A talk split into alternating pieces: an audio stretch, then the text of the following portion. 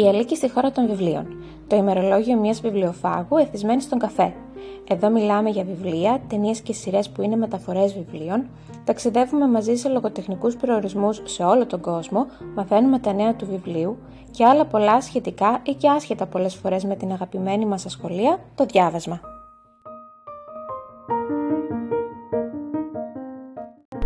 Βιβλιοκριτική. Πανέξυπνα πλάσματα της Σέλπι Βαν Πέλτ. Να ένα βιβλίο που δεν περίμενα να διαβάσω φέτος το καλοκαίρι. Όχι γιατί δεν το είχα βάλει στο μάτι, το είχα, αλλά γιατί ήταν ένα τσίκ μεγαλούτσικο που πλέον τα αποφεύγω, γιατί ξέρω πολύ καλά τη μοίρα τους και ήταν όσο να πεις από τις πιο καινούριες κυκλοφορίες που συνηθίζω να τις αφήνω λίγο να τριγυρίσουν πριν πάρω σίγουρα μια απόφαση να τις αποτολμήσω. Ειλικρινά, αν το βιβλίο τόσο μεγάλο που είναι είχε αγοραστεί σε έντυπη μορφή θα τελείωνε του Αγίου κάποτε.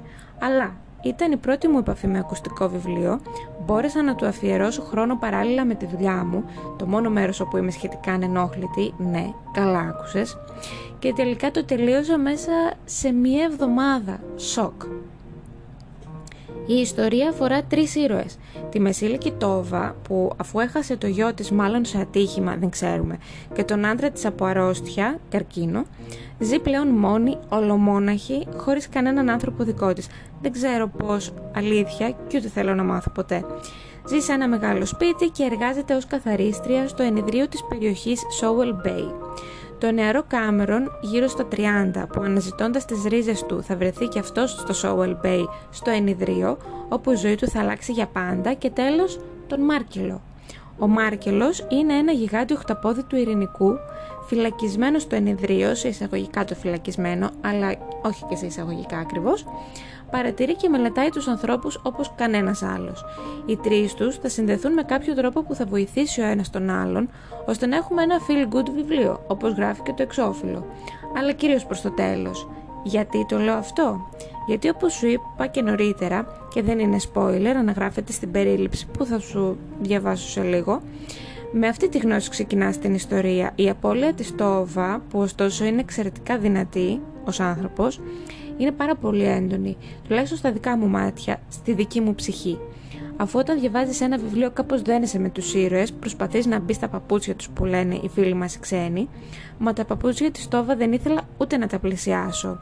Μπόρεσα με να διαβάσω για τις απώλειες, αλλά η σκέψη μιας τέτοιας απώλειας του παιδιού σου πλέον μου είναι αφόρητη. Δεν θα με πείραζε να μην έχω διαβάσει ποτέ αυτό το βιβλίο, να μην έχω νιώσει το feel goodness του τέλους του καν, να μην έχω άποψη βρε παιδί μου, αρκεί να μην είχα έρθει σε επαφή με αυτή τη σκέψη. OK, okay, θα μου πεις πως αυτά συμβαίνουν στη ζωή και τα λοιπά και τα λοιπά. Δεν θα διαφωνήσω, αλλά θα πω και εγώ πως διαβάζω τα βιβλία μου για να μην έχω επαφή με αυτή την πλευρά της ζωής, να μην έχω επαφή με την απώλεια αν είναι αυτό δυνατόν, ούτε μέσα από τα βιβλία μου. Για να επιστρέψω σε αυτά που μου άρεσαν, θα πω πως ναι, ο Μάρκελος είναι φοβερός, ως πλάσμα, ως σκέψη, ως απομηχανής θεός, είναι μια εξαιρετική πινελιά. Μάλιστα η συγγραφέα τον σκέφτηκε όταν είχε ως άσκηση να αφηγηθεί μια ιστορία από έναν μη αναμενόμενο παρατηρητή. Πολύ έξυπνο. Αν δεν υπήρχε ο Μάρκελος σε αυτό το βιβλίο, θα ήταν πάρα πολύ μέτριο. Η γραφή ήταν καλή, εύκολη και δεν με κούρασε, αλλά δεν με ενθουσίασε έτσι που να πω πως θα διαβάσω ό,τι γράψει συγγραφέας. Η ιστορία δεν είναι διόλου καλοκαιρινή, ούτε καν θαλασσινή θα προσθέσω. Αφορά κυρίως τις σχέσεις των ανθρώπων που εμπλέκονται. Το τέλος με συγκίνησε, μου άρεσε πολύ. Γενικά το βιβλίο το έδωσα 4 στεράκια, μην ακούσω αυτά που λέω.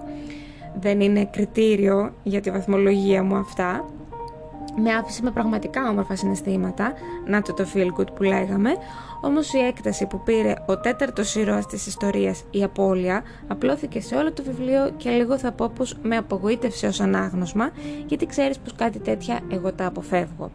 Ένα άσχετο καλό που πήρα από το βιβλίο είναι το πόσο καθαρή και τακτική είναι η Τόβα. Με ενέπνευσε να κάνω γενική στο σπίτι που πάντα ανέβαλα. Ο πρωτότυπος τίτλος του είναι Remarkably Bright Creatures η συγγραφέας είναι η Selby Van Pelt, κυκλοφορεί από τις εκδόσεις Μετέχμιο, έχει 520 σελίδες, πάρα πολλές, και η περίληψή του είναι η εξής. Μετά το θάνατο του συζύγου της, η Τόβα η Σάλιβαν άρχισε να δουλεύει ως καθαρίστρια στη νυχτερινή βάρδια στο ενιδρίο του Sowell Bay. Τα καταφέρνει καλύτερα όταν έχει κάτι να ασχολείται. Αυτό κάνει άλλωστε από τότε που ο γιος της, ο Έρικ, εξαφανίστηκε μυστηριωδώς στα 18 του πριν από 30 χρόνια. Στο ενιδρίο η Τόβα γνωρίζει τον ιδιότροπο Μάρκελο, ένα γιγάντιο χταπόδι του ειρηνικού. Ο Μάρκελος ξέρει περισσότερα από όσα φαντάζεται κανείς, μα δεν θα κουνούσε ούτε ένα από τα οχτώ του πόδια για τους δεσμότες του, ώσπου εντελώς ξαφνικά δημιουργεί μια προσδόκητη φιλία με την Τόβα. Σαν καλός detective, ο Μάρκελος συμπεραίνει τι συνέβη τη νύχτα της εξαφάνισης του γιου της Τόβα. Και καθώς η στοργή του για τη φίλη του μεγαλώνει, ξέρει πως πρέπει να χρησιμοποιήσει ό,τι τέχνασμα μπορεί να επιστρατεύσει το ασπόνδυλο σώμα του για να ανακαλύψει για χάρη της την αλήθεια πριν να είναι πολύ αργά. Τρυφερό, καθηλωτικό και πνευματώδες, το πρώτο αυτό βιβλίο της Έλμπι Van Pelt είναι μια όμορφη διεύρυνση της φιλίας και της ελπίδας και μια υπενθύμηση πως μερικές φορές το να στρέψουμε το βλέμμα μας με προσοχή στο παρελθόν μπορεί να μας βοηθήσει να φτιάξουμε ένα μέλλον που κάποτε μας φάνταζε αδύνατο. 4 στα 5 αστεράκια λοιπόν για το βιβλίο αυτό που ήταν πάρα πολύ ενδιαφέρον και ευχάριστο και σε γενικές γραμμές πέρασα καλά μαζί του. Το ένα αστεράκι το έχασε για το βαρύ του θέμα. Εσύ το έχεις διαβάσει, πώς σου φάνηκε, σε ευχαριστώ που μ' άκουσες.